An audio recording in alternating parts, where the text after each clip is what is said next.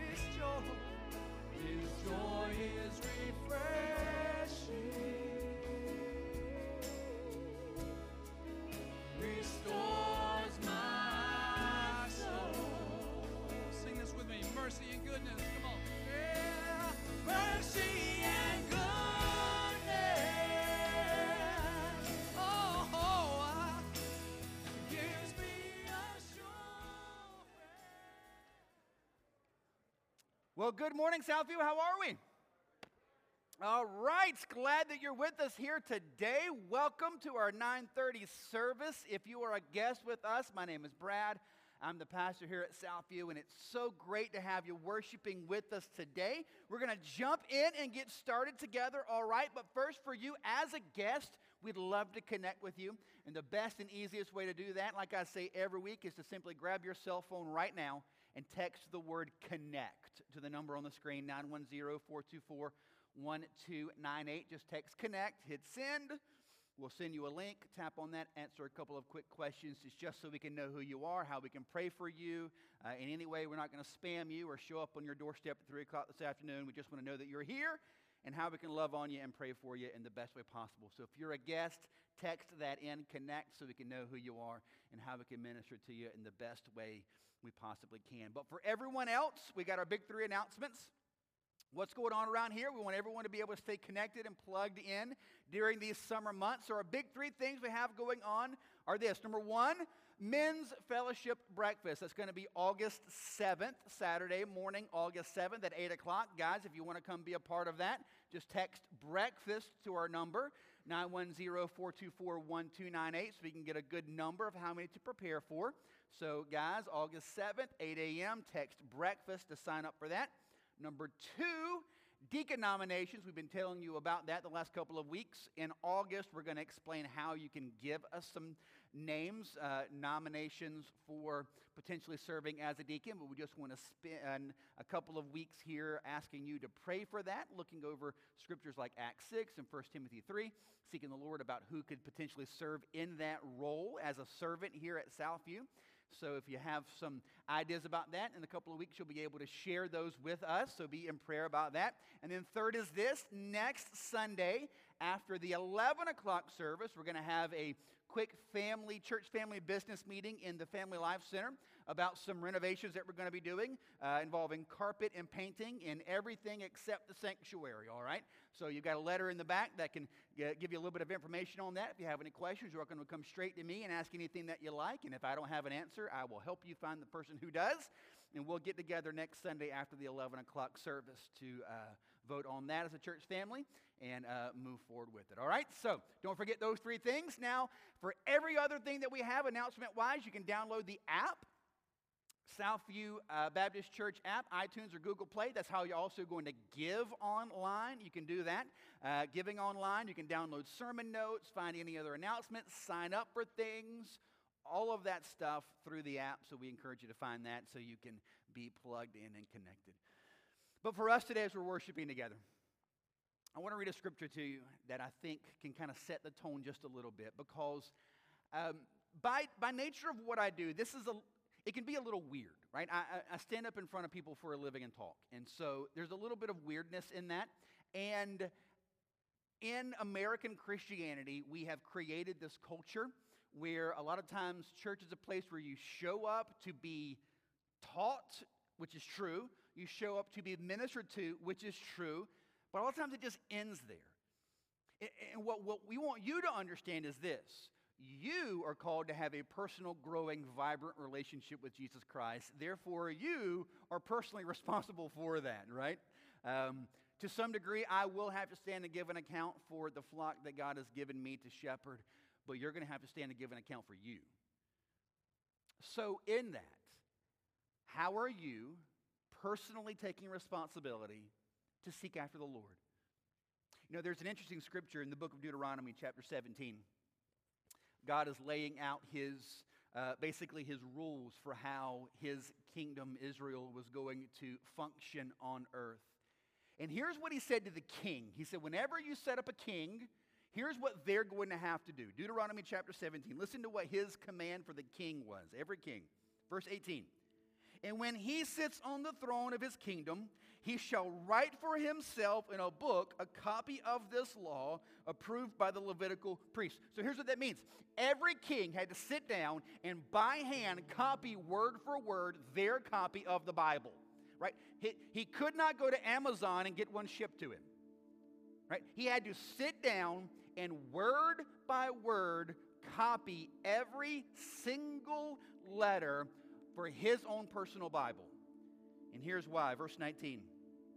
And that shall be with him, and he shall read it in all the days of his life, that he may learn to fear the Lord his God by keeping all the words of this law and these statutes and doing them, that his heart may not be lifted up above his brothers, that he may not turn aside from the commandment, either to the right hand or to the left, so that he may continue long in his kingdom, he and his children in Israel. Here's the big idea every king had to be responsible for their own personal walk with the Lord. And the best way God knew for them to do that was for them to be responsible to, from day one of their kingship, sit down and carve out a certain amount of time every day just writing out their own version of the Bible. And that does a couple of things, right? Number one, you can't say, I didn't read that part. You literally wrote it down, dude. Yes, you did. You're responsible, right? It's, it's now something that you have heard, received, copied down, and are now bearing responsibility for. I got a buddy of mine that actually took this up as a challenge and did this for himself so he can give it to his kids.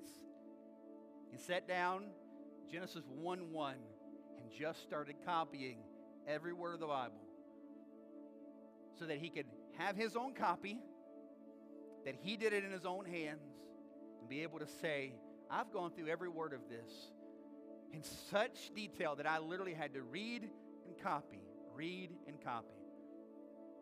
I'm going to be honest with you, I am not doing that. But wow, what an amazing practice.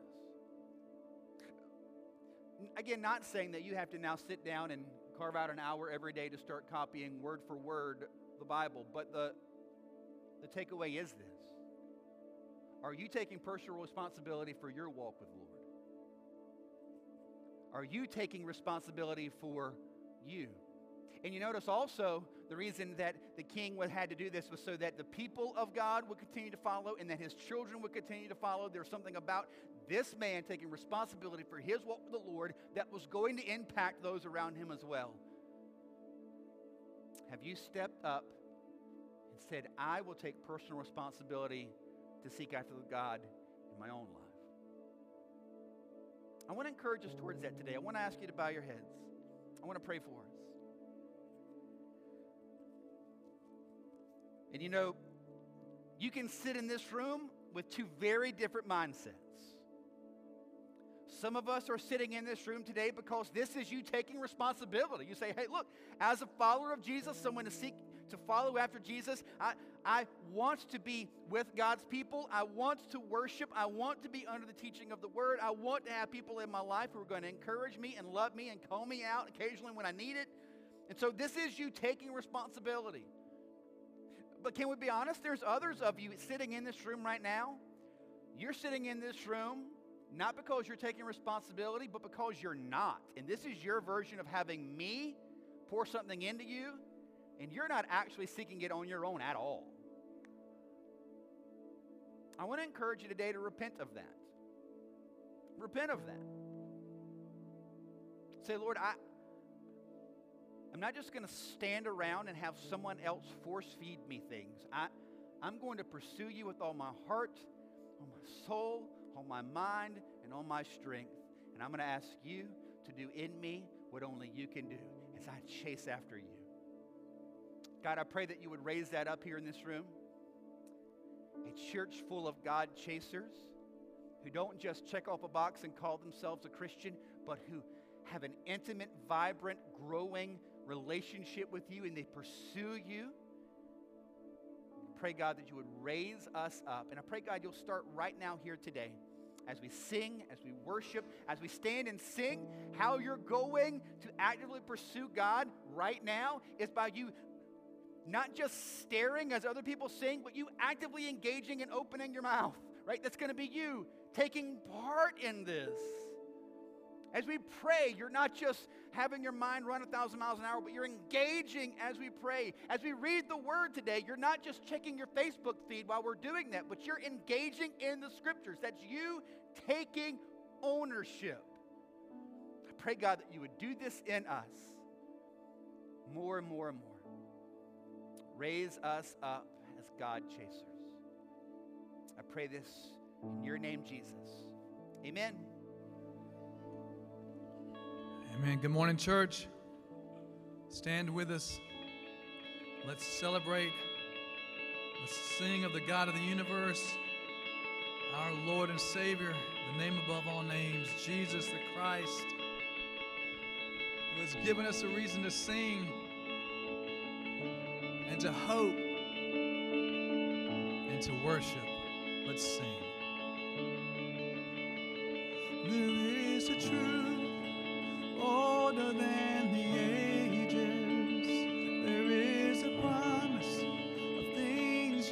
to come.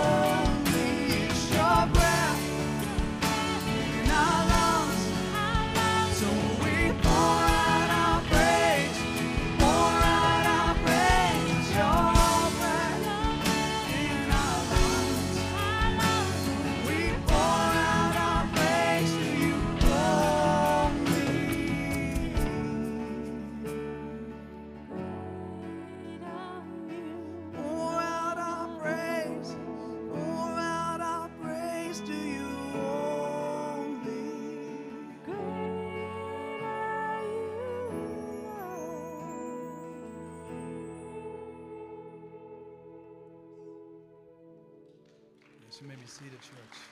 Amen. Amen. Amen. Have a seat, if you will, guys. As you're doing that, I want to ask uh, Cherith if she could come up.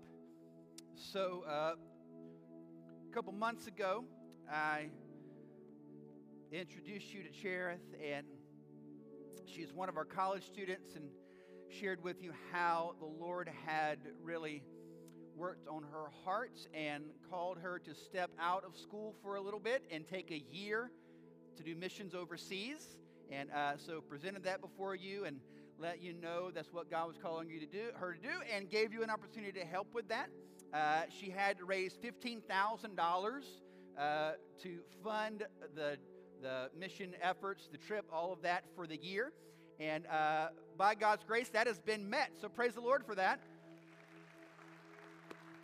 And not only that, um, the missions organization that she's going with said, We've never had anyone 100% funded as fast as you got 100% funded. So that, I think, goes in large part to obviously God. Thank you. Uh, just praise God so much for that. But thank you for that. You played a huge role in that and being able to accomplish that. So Cherith is heading off. When do you leave?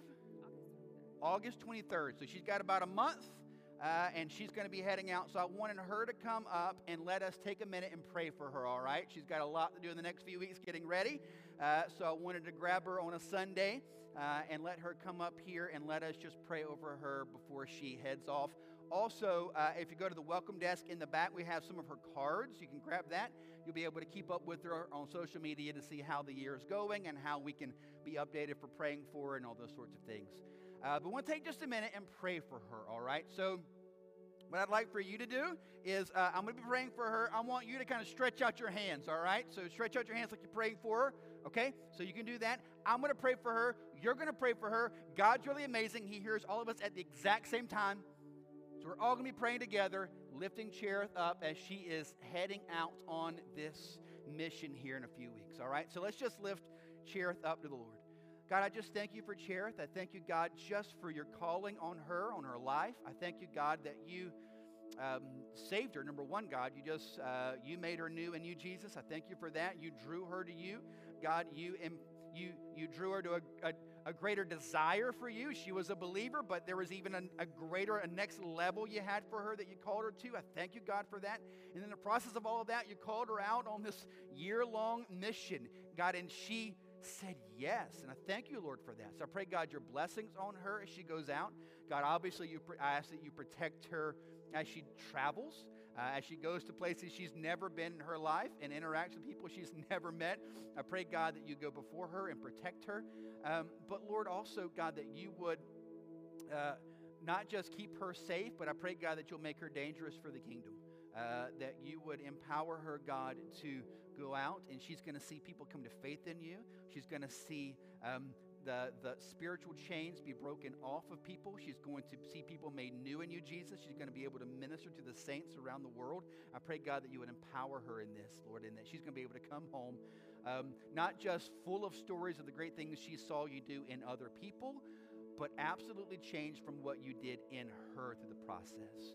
God, and I pray for us as a body, God, that you would raise up more and more and more like her, God that would say, I'll be willing to step out of my life and what is normal for me right now and go be a part of something bigger. I pray, God, that you will raise more and more and more up like that, God. I pray your blessings on her in Jesus' name. Amen. Hey, can you give her one more big hand? We're so thankful for it. Thank you so much, Cherith. We are so, so excited, so excited for what God is doing in, in Cherith and can't wait to hear all the great stories when she comes back home. Uh, hey, if you got a Bible, let's find Acts chapter 16 together, all right? Acts 16. So here's going to be the big question for today. Big question for today is who becomes a Christian? Right? What is a Christian, someone who becomes a Christian, what do they look like? And, and what's that process look like? How someone comes to faith in Christ? What we're going to see today in Acts 16 is so the Apostle Paul, he's got his missionary team, and through a series of events, God leads them to an area called Macedonia. And as they go into Macedonia, the first city they come to is a city called Philippi. They go into Philippi, and what we're going to see today is they meet three very, very different people from three very, very different backgrounds who all come to faith in Jesus in three very, very different ways. And the whole idea for today is this listen to me very carefully. Here's the whole point of today it doesn't matter who you are, how jacked up you think you are, what your life has been coming up to this point, or what even your life is going to be moving forward. Jesus Christ wants to show you today that He came to make you new. And it's not that you have to fit into a mold like everybody else. It's not that you have to, to clean yourself up before you can come to faith in Jesus. He's not asking you to, um, to get it straight and get it figured out and clean yourself up and then you can come talk to me. What we're going to see today is Jesus jumps into three very, very different lives with three very, very different people and acts with, interacts with them with three very, very different ways, but the end goal for all of them is the same. They are radically made new by Jesus Christ. And that gets to be your story today, also. All right? Very good. So let's jump in. We're going to pick it up in verse 13. Acts 16, we're going to start in verse 13. We're going to meet our first person, all right? So, verse 13. This is Paul and his boys. They're going through Philippi, and this is kind of them recounting that story. And on the Sabbath day, we went outside the gate to the riverside where we supposed there would be a place of prayer, and we sat down and spoke to the women who had come together. All right, real quick, let me give you just a little bit of context, okay? So, in Jewish law, you have to have 10 Jewish men in a city to be able to start a synagogue.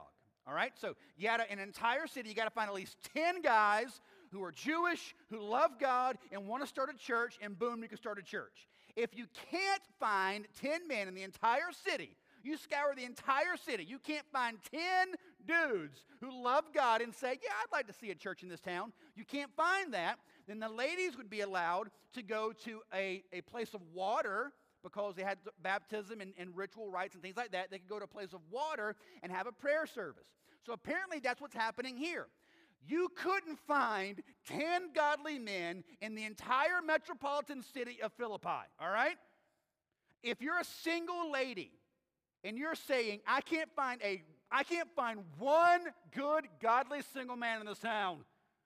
The ladies of Philippi go, I hear you, sister. All right? We're working on it. Give us some time, okay? But that's where we are. So, no godly men in the town, can't find anybody, but there are a handful of ladies who want to serve the Lord. So they're going to the river to have a prayer service. Paul goes into the city, sees there's no synagogue. All the guys here are idiots. Let's go find the ladies, okay? So they go and they find these ladies by the river, verse 14. One who heard us was a woman named Lydia from the city of Thyatira, a seller of purple goods who is a worshiper of God. Listen to this. The Lord opened her heart to pay attention to what was said by Paul. And after she was baptized, and her household as well, she urged us, saying, If you have judged me to be faithful to the Lord, come to my house and stay. And she prevailed upon us. All right, so here's our first person we're going to meet Lydia. Lydia is a rock star, all right? She is um, financially very well off. She's morally upright. She tries to live her life in a good uh, way. She's, she's, she understands there's something about God that's important, so she's going to church, right? So it says that she's a seller of purple. That was a big thing.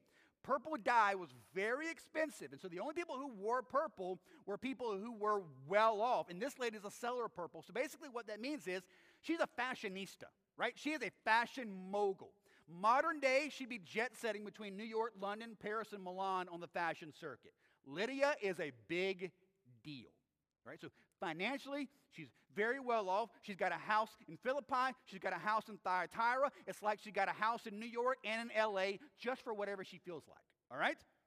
This is Lydia, very financially well off, and she's apparently, it calls her a worshiper of God. She's not a believer yet. She's a Gentile. She's not a believer yet, but there's something about her where she knows God's important, God's significant. I need to, there's something about Him that I want. And so she's pursuing the Lord. This is Lydia. Does well in life, obeys the rules, tries to be a good person, She even attends church. However, as she's at a church service one day, this new preacher shows up and he says to her, I'm glad that you're obeying the rules and that's great, but you obeying the rules isn't going to be good enough. You need someone to save you, and his name is Jesus. And it says that her heart is open, she receives that, and she becomes a Christian. So, how many of you, you would say your testimony is similar to Lydia, right? Good person, grew up in church, tried your best to obey the rules, and then one day, probably sitting in church, right? Sunday night service, you're sitting there, the preacher's sharing the gospel, and you're going, oh my goodness, this is me. I got to walk down front and I got to get saved. How many of you, that's kind of your story? Anybody? Awesome. Hands up, perfect. That's my story too. Good guy. For me, growing up, being bad was stupid. That didn't make any sense to me, right? It's like, wait, wait, wait. Let me see if I can track with this.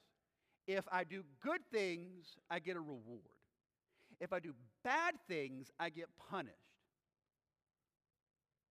I think I'm gonna do good stuff, right? That just made sense to me, right? So I just did it. So I was a good kid. And then sitting in church one day, my heart was opened by God, and I realized, you know what? Being good isn't good enough. I, even though I don't physically do things that other people may do, in my heart, I'm still a sinner, and I need Jesus to save me. And Jesus Christ saved me and made me new. This is Lydia. Good person, did her best, obeyed the rules, went to church, but one day God opened up her heart and she realized I needed Jesus Christ to save me and make me new. She received him and she was saved. Then we meet our second person. Our second person, we pick it up in verse 16. The second person is drastically different than Lydia. Verse 16. As we were going to the place of prayer again the next day, we were met by a slave girl who had a spirit of divination and brought her owners much gain by fortune telling. So, this is a demon possessed fortune telling slave girl, right? Very different from Lydia. Verse 17. She followed Paul and us, crying out, These men are servants of the Most High God who proclaim to you the way of salvation. And this she kept doing for many days. Paul, having become greatly annoyed, turned and said to the spirits, I command you, in the name of Jesus Christ, come out of her. And it came out that very hour. So again, this second person is very different from Lydia. Right? Lydia is a, um, a very well off entrepreneur. This girl is a slave. Lydia tried very hard to be good. This girl was literally possessed by the devil. Right? Lydia went to church, heard the gospel, and her heart was immediately open to receive. This girl hears Paul preaching and she runs around mocking him, right? So when it says there in verse 17 that she's running around him saying, These men are servants of the Most High God who proclaim to you the way of salvation, she's not like, it's not that Satan is Paul's amen corner. She's mocking him, right? She's running around going, Oh, everybody look at the servants of God. This is the way of salvation. Right? Lydia one way, this girl, very, very, very different. And I love it comes to the point, verse 18, where it says, Paul, uh, having become greatly annoyed. I love that. Got to the point where he's just like, you know what? No, I am done. So what does he do? He said to the spirits, I command you in the name of Jesus Christ, come out of her. And it came out that very hour. So there's a lot we don't know about this girl right? Uh, how did she become demon possessed? Was this something that was placed onto her, something she grew up in, something she chose in her own volition to do? How long has she been demon possessed? What's going on in her life? How does she become a slave? What's go- we don't. There's a lot we don't know, but what we know is this: this is a young girl who is deeply, deeply, deeply oppressed, spiritually, financially, uh, uh, uh socially. She is the lowest of the low. And for many of us, we relate. Now, I'm not going to ask if there are any demon possessed, fortune telling slave girls in the room. Of course, then again, this is Fayetteville, so we may have a couple, I don't know.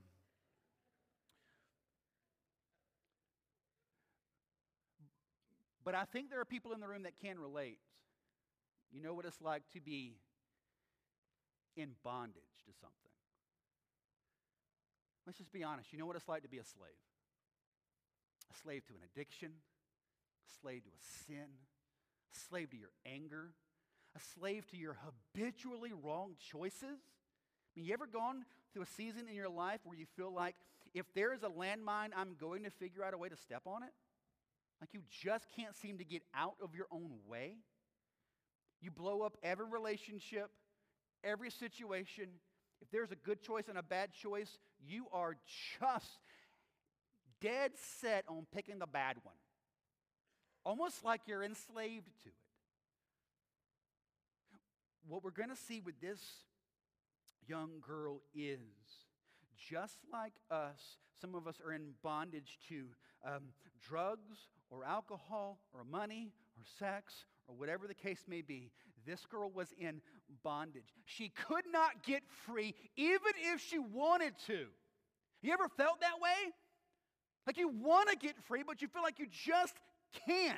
You're just stuck doing this thing over and over and over and over. What we see with this slave girl is there came a point where Jesus Christ supernaturally stepped into her life and said, I am going to set you free. I'm going to set you free from what has held you. I'm going to set you free from what has enslaved you. I'm going to set you free from all of the bonds that have been wrapped around you. I'm going to set you free. And she came to realize that Jesus Christ came and died and rose again, not just to take away her sin, but to set her free from the power of it. Brothers and sisters, I know there are people in this room, that's your story, and it is awesome, isn't it? Jesus Christ set you free. I love talking to people who say, Look, if you'd have met me 10 years ago, you would not have liked me.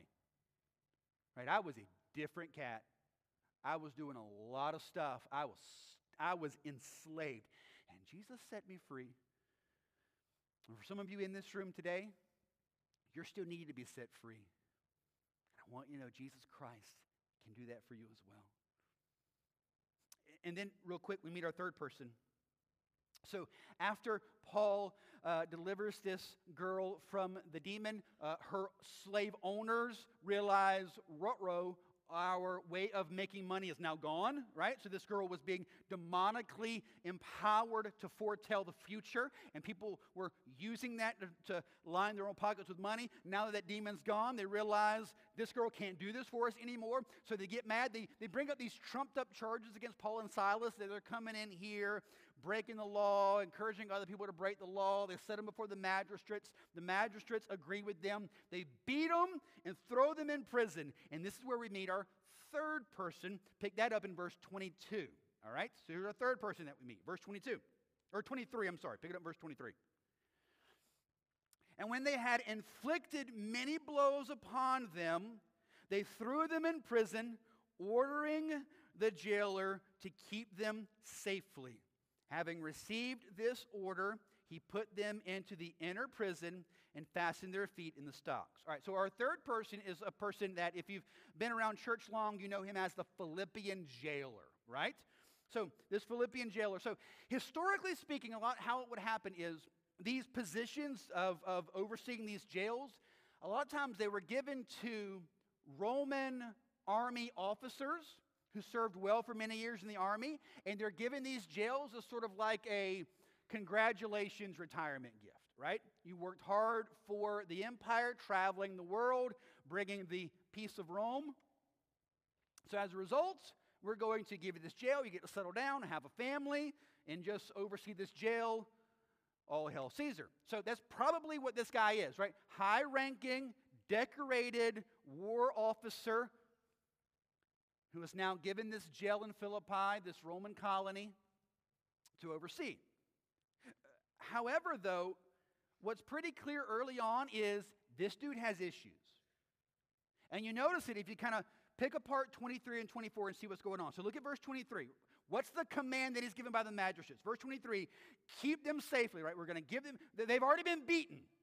Now they hand them over to the, the, the guard, uh, the, the, this, this prison uh, uh, guard uh, and said, just keep them safe. Make sure nothing happens to them and they don't run away, right? That's it. And what does this man respond? How does he handle that? Verse 24, his response is he puts them in the inner prison and fastens their feet in stocks. Let's unpack that for a second. So in Roman jails, you'd have a kind of the first floor is this kind of um, normal jail cells where you put everyone, and then there's an inner prison underneath where they would put the worst of the worst. And that was a horrible place to be because as the other prisoners used the bathroom, it fell on top of you. Right? You basically were put in the sewer. And then it says they, he fastened their feet in stocks. And that's not like, I know you're thinking like your family took you to Williamsburg when you were 10 and you and your brother got a picture of you in that wooden thing doing that. It's not what it is, all right? These stocks were these kind of uh, uh, restraints that put your arms and legs in a certain way where you were lifted up off the ground and, and, and, and your body was contorted. It was designed to not only hold you in place, but torture you in the process. Right? It's a miserable, miserable place to be. So all this man was told was keep them safe. And in response, he completely overshoots this thing, throws them in the sewer, and fastens them up in stocks. What we see with this, and, and, and, and this may be a little bit of conjecture on my part, but I think, I think you can see it. This is a guy who has spent, at this point, probably decades in war. Decades of seeing pain and heartache and death. And it has completely jacked him up. And now his response is explosions in anger. Now his response is every situation deserves a nuclear bomb to fix it. And so here he is overseeing this prison. He's given these preachers, they've already been beaten within an inch of their lives. And what's his response? Keep them safe? I'll keep them good and safe. I got it. And, and not only things involving military life, but, but what also, there could be things that happen in your life, traumas, issues, things you go through that completely warp you to see God, yourself, the world completely different now, right? That's what we think was happening here with this Philippian jailer. Whatever has happened in his life has completely warped him to now he is responding in outburst of anger. He's responding in violence. He's completely blowing up every situation. Why? Probably because he's been wounded and broken from something in his past. And the same is true, I think, for people in this room. Militarily speaking, there are people in this room, you have walked through some serious things. We call it PTSD today, right? When our parents, when our fathers and grandfathers came home from Vietnam and Korea and World War II, they didn't call it that. They just said dad was different, right? And well, he doesn't talk much like he used to, and he, he drinks a lot now. But, but now we understand things a little bit more, and we, we, we try to help men and women walk through that. But there are people in this room that have experienced some really difficult things, and it's, let's be honest, it's, it's warped a little bit of how you see God in the world now. But it doesn't just have to be that. It doesn't have to be military things. Things can happen in your life. People in this room have experienced horrific abuse. People in this room know what it's like to lose loved ones. People in this room know what it's like to have people that you care for and love deeply murdered. People in this room know what it's like to have someone that you loved and trusted completely walk away from you and abandon you. And what happens when that, when, when that goes on in our life, it, it can warp us. So now we see God differently. We see ourselves differently. We see the world. Everything is through that lens. Like you put on sunglasses and everything has a different tint to it. You put on those wounded glasses and everything looks different. Now you see everything through the wound. What do we do about that? Well, you see what happened with this guy. Verse 25. About midnight, Paul and Silas were praying and singing hymns to God, and the prisoners were listening to them. So, listen. They're in stocks in the sewer. And what are they doing? They're praying and singing hymns to God. Wow. And what happens as a result? Verse 26.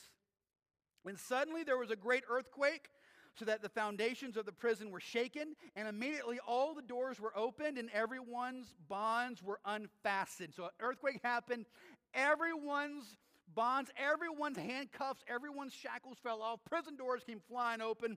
Verse 27 When the jailer woke and saw that the prison doors were open, he drew his sword and was about to kill himself, supposing that the prisoners had escaped. So, in that day, if you were the prison guard and the prisoner escaped, you had to take on whatever sentence that prisoner had. He knew Paul and Silas were going to be killed more than likely, and so he was just going to go ahead and do it himself. But, verse 28 but Paul cried with a loud voice, Do not harm yourself, for we are all here. How amazing is that? Paul and Silas show this jailer grace and mercy. A grace and mercy they show to him that this guy never showed to them, right? Even though he abused them and mistreated them, even though he put them in the most dehumanizing, degrading, horrific, torturous situation he could possibly put them in, they respond back with grace and mercy and compassion. And what happens as a result? Verse 29 And the jailer called for lights and rushed in, and trembling with fear, he fell down before Paul and Silas. Then he brought them out and said, Sirs, what must I do to be saved? In verse 31, they said, Believe in the Lord Jesus, and you will be saved, you and your household. And they spoke the word of the Lord to him, to all who were in his house. And he took them that same hour of the night and washed their wounds. And he was baptized at once, he and all his family. Then he brought them up into his house and set food before them. And he rejoiced along with his entire household that he had believed in God. This is a man who, again, he had experienced some horrific things in his life. It had completely warped him. But through the grace and mercy and compassion shown to him by Paul and Silas, he receives and sees the grace and mercy and compassion of Jesus Christ and is saved. And how many of you, this is you? Let's just be honest. Again, I'm not going to make you raise your hand. But how many of you, this is you? There are things in life that really busted you up pretty good. And it completely warped the way you see everything. It changed you want you to see, just like with this man, there is hope for you. Jesus Christ desires to heal that wound and to make you new. To heal what has been broken inside of you. Give you a brand new heart, a brand new spirit as you follow him. I think about my wife, Marie. So when she was a baby, her dad left her family. Just gone. Never looked back. She's never physically laid eyes on him. And as you can imagine, for a young girl growing up, that was tough. And as you can imagine, for a young girl growing up, this warped the way that she saw things. If my dad's not going to be there for me, is God going to be there for me? My dad left me, maybe I'm worthy to be left. Maybe, maybe he should have left me. If he left me, maybe everybody else is going to leave me. Right? And so it's, it's a wound. It's something significant that happens that completely warps the way you now see God, yourself, everyone else around you. But when she came to faith in Christ and God began to grow her in Him and began to show her that He was her good dad, regardless of what the other dad did, it took that. So imagine you got like a board, and you ever had a board that get warped, right? And so what happened is God just supernaturally straightened that board out in her heart. And so now she didn't see things warped anymore. She saw them through the lens of who God really is. So for you, do you need God to, to bring true healing to your heart, to straighten it out so that you really see Him for who He is? What you see in this is Lydia, right? Good rule following Lydia that came to a point where she realized, I can't follow the rules enough. I need Jesus Christ to make me new. A demon possessed, fortune telling slave girl who was completely in bonds and completely oppressed and had no hope of ever escaping. And Jesus Christ stepped in and delivered her out of that. and a wounded, broken, angry jailer who needed Jesus Christ to show him grace and mercy and bring healing to that heart wound that he'd been carrying around for so long. Are you one of these people? Or maybe you're kind of a combination of all of it, right?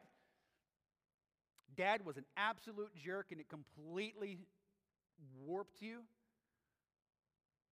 But your way of dealing with it is I'm going to be the dad he never was. I'm going to be there for my kids. I'm going to obey the rules. I'm going to be a good guy. I'm not going to be the bum that he was. I'm going to be different. And so now you're kind of a mix. You got a jailer with a Lydia, right? You're kind of a, a combination. Maybe that's, I think, probably a lot of us. We don't necessarily fit nice, nice, and neat, nice and neat into every little category. We're a, we're a mixed up little, little bunch.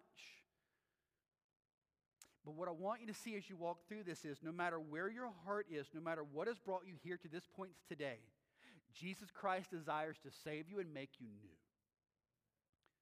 And Jesus Christ can save you and make you new. And not only for the people in this room right now, but we're surrounded in a city full of Lydias and, and demon possessed slave girls and angry, overblown jailers. We got a city full of them. And we're called by God to be changed by Him and then go out and proclaim the gospel so that they can be changed as well. So, real quick, let me show you this. How do we reach these people? How do we reach a Lydia? How do we reach a slave girl? How do we reach a jailer? So, first, let me show you this. Um, there are some people out here who are already being stirred up by God. These are the Lydias. Right? These are people who are um, trying to be good persons. They believe in God. They try to attend church. They, they want their kids to live good moral lives. They may even call themselves a Christian, but don't really know Christ. They haven't really been changed by Christ. So, how do we reach these people? Well, very simply, for these people, they're open to the things of God Invite them to church.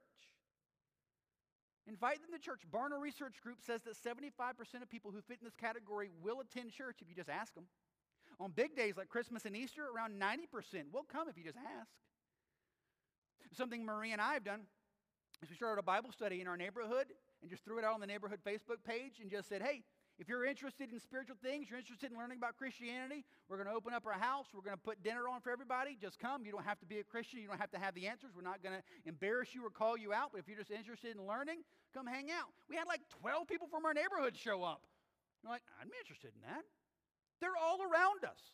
Lydias, who are God's starting to stir in their hearts already, but we're just we got our blinders on for our own lives. We never think to engage with them and just say, hey, you want to come to church with me? They'll come if you ask. And then by God's grace, the Lord will open up their heart and they'll, they'll receive. So, do you know anyone in your life who's a Lydia? Start praying for them now and, and invite them. Ask them to start reading the Bible with you one on one. Invite them to church with you. God's already stirring in their hearts. Jump in and engage with them. But here's the problem, though. For the vast majority of churches in America, our evangelism efforts stop there. Right? When we talk about sharing your faith, basically what we say is invite people to church with you. And that's good for the Lydias. That's good for that third. But there's a large swath of people that aren't going to come if you invite them, right? The slave girl is going to mock you, and the jailer is going to cuss you out. So, how do we engage with those people? For the slave girls, these are people who are enslaved. These are people struggling with addictions, they're struggling in bad marriages. They're consistently making the wrong decisions over and over and over, hurting themselves and everybody else around them. These are people who feel stuck in their own consequences. These are people that maybe there's stuff going on in their life that had nothing to do with them. They didn't make that decision, but it just got thrown onto them. So now they're stuck in it because of somebody else's choices and sinful decisions. If you walk up to these people and say, Hey, I'd love for you to come to church, they're going to look at you and say, You don't want me in your church. If you knew who I really was, you would never, ever, ever invite me to your church. How do we engage with these people? How do we share the gospel with them? These people are going to be reached by us getting in their lives and showing that we actually absolutely care about them. What happened with this slave girl? The apostle Paul, like he, he verse 18 said he got annoyed. I get that. But he wasn't annoyed. His response to that wasn't annoyed and just run away from her. Right? A lot of times when we see people who are in trouble, who are in bondage, who are in real need, let's be honest, we go, I do not have the bandwidth for another needy person. I'm out. Right? I am not dealing with that. I, I, I don't have the energy to engage with that. That's not what Paul did. Paul turned and spoke directly into the situation, right? He engaged with her. Same thing for us. There are people in this town who are in bonds, and us throwing a mailer in their mailbox asking them to come to an Easter service isn't going to do it. We must love them enough to step into their lives and say, I will walk with you even if it takes forever. That's what Paul did with this girl. And there are some real practical ways that we do that around here. One is our homeless ministry that meets on Friday nights downtown. What do we do? There, we know there's a segment of our population that are not going to just come to church because we invite them and put something, you know, in. Hey, they didn't. They're not going to see our post on Instagram and go, "I should totally go to Southview this Sunday." So what do we do? We pack up every Friday night and we go find them and we just spend a couple hours in their life, loving on them, sharing the gospel, and seeking to disciple them in Christ. We go to them because we care for them. Another way, right across the street from us, we got Southview High School and Middle School. Uh, pastor Ryan, our student pastor here, has done a fantastic job of working his way into that school and building good relationships with the administration there. And they've opened it up. They just said, hey, look, we got a lot of students in real need. We got a lot of students who come from some pretty messed up homes, and we need adult men and women who come in and be mentors and tutors and helpers. We need the help. So, Pastor Ryan's putting all that together an opportunity for you, whether you have a kid that goes there or not, for you to step up and go, I can, I can go give an hour a week. I can do that. What are you doing? You're stepping into a life that probably may not walk across the street at first. We got to go to them and show them the love of Jesus Christ. Another thing, foster care. I'll give you this last just practical thing. Foster care. Are you aware that Cumberland County has more children in foster care and in need of foster care than any county in the state? Wake County has three times as many children. Mecklenburg County has almost five times as many children. But we have the most kids who need a loving family. Our county does. And it is a sin against God if we as churches and Christians don't stand up and say, we'll do what we can to put a dent in that. We'll do that. Now, can everybody be a foster parent? No, that's not something everybody can do for a thousand different reasons. But we as a church can stand up and say, we want to do something about it. We want to do what we can. We want to step in. We want to help. We want to take a kid who's in need. We want to bring them in. We want to love them in Christ. And then last, our prison guards.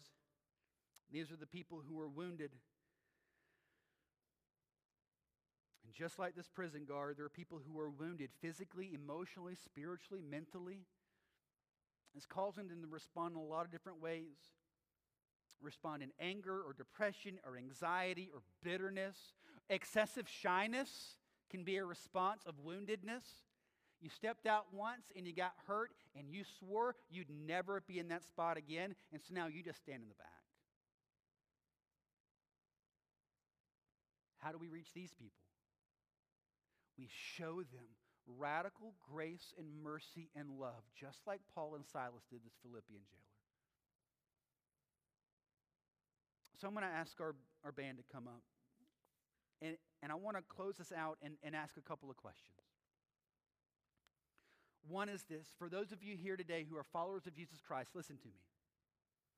As we went through this, as we thought about those who are starting to be stirred by God. We talked about those who are enslaved to something. As we talked about those who are angry and bitter and wounded in whatever way.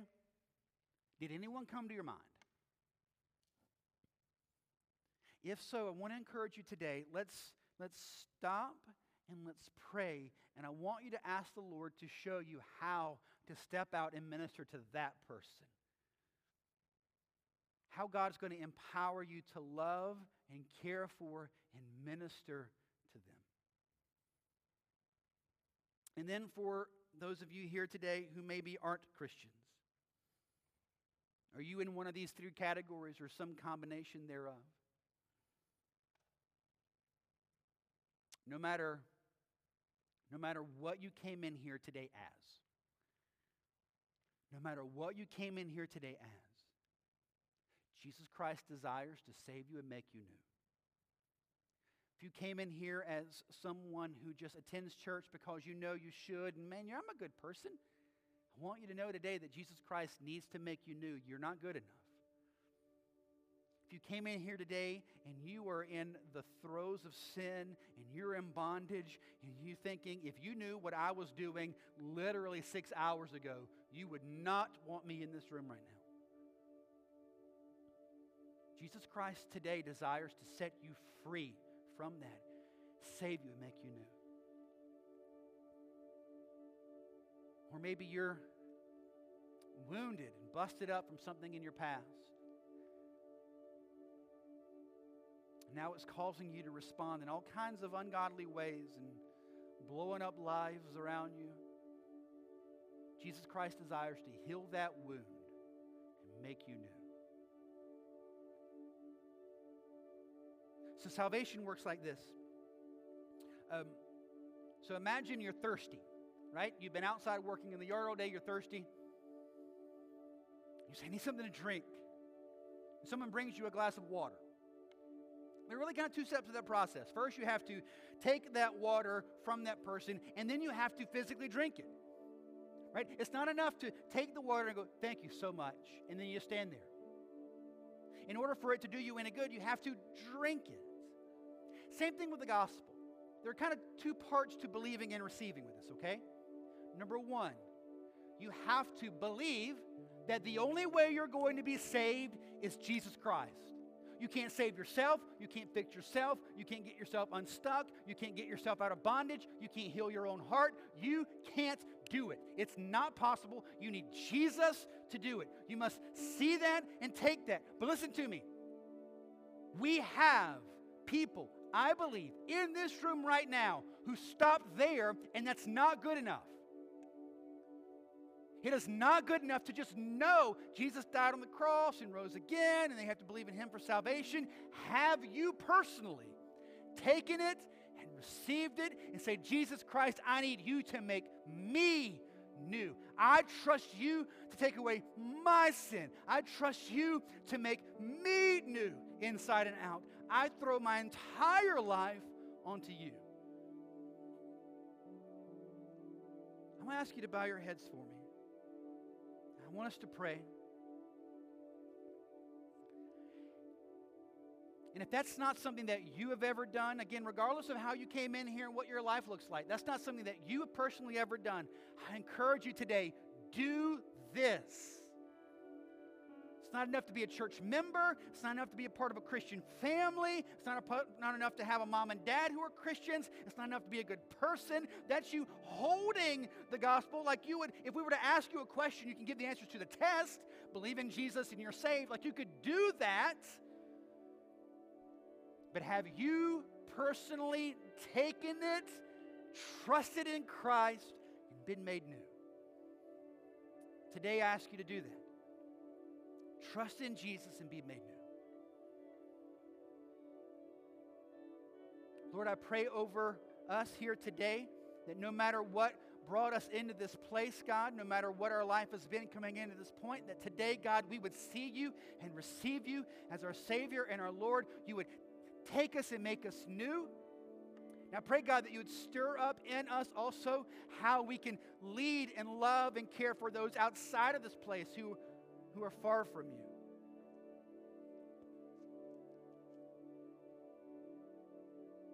If today you desire to believe by faith in Jesus Christ, just simply say, Jesus, I know that you died on the cross and you rose again.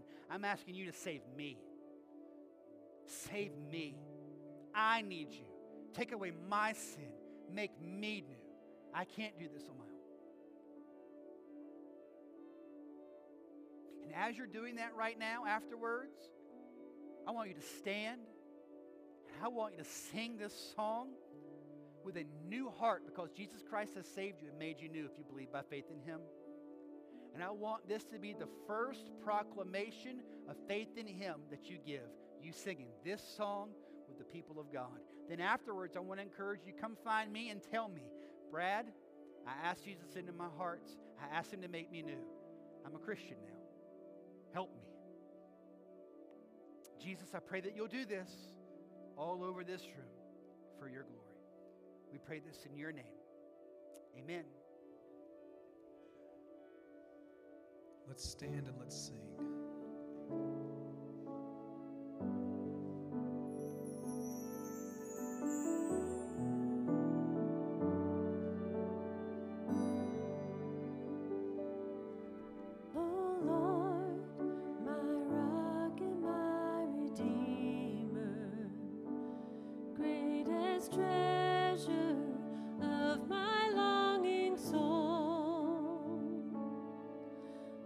God,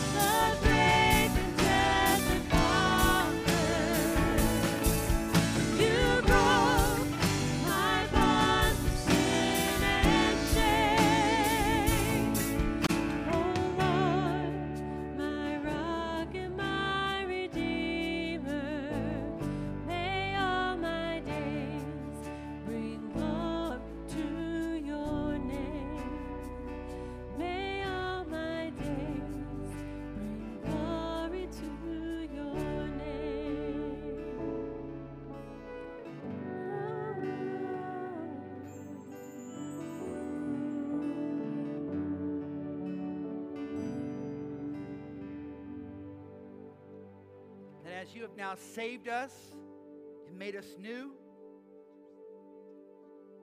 all my days are now just going to bring glory to you because you have saved us.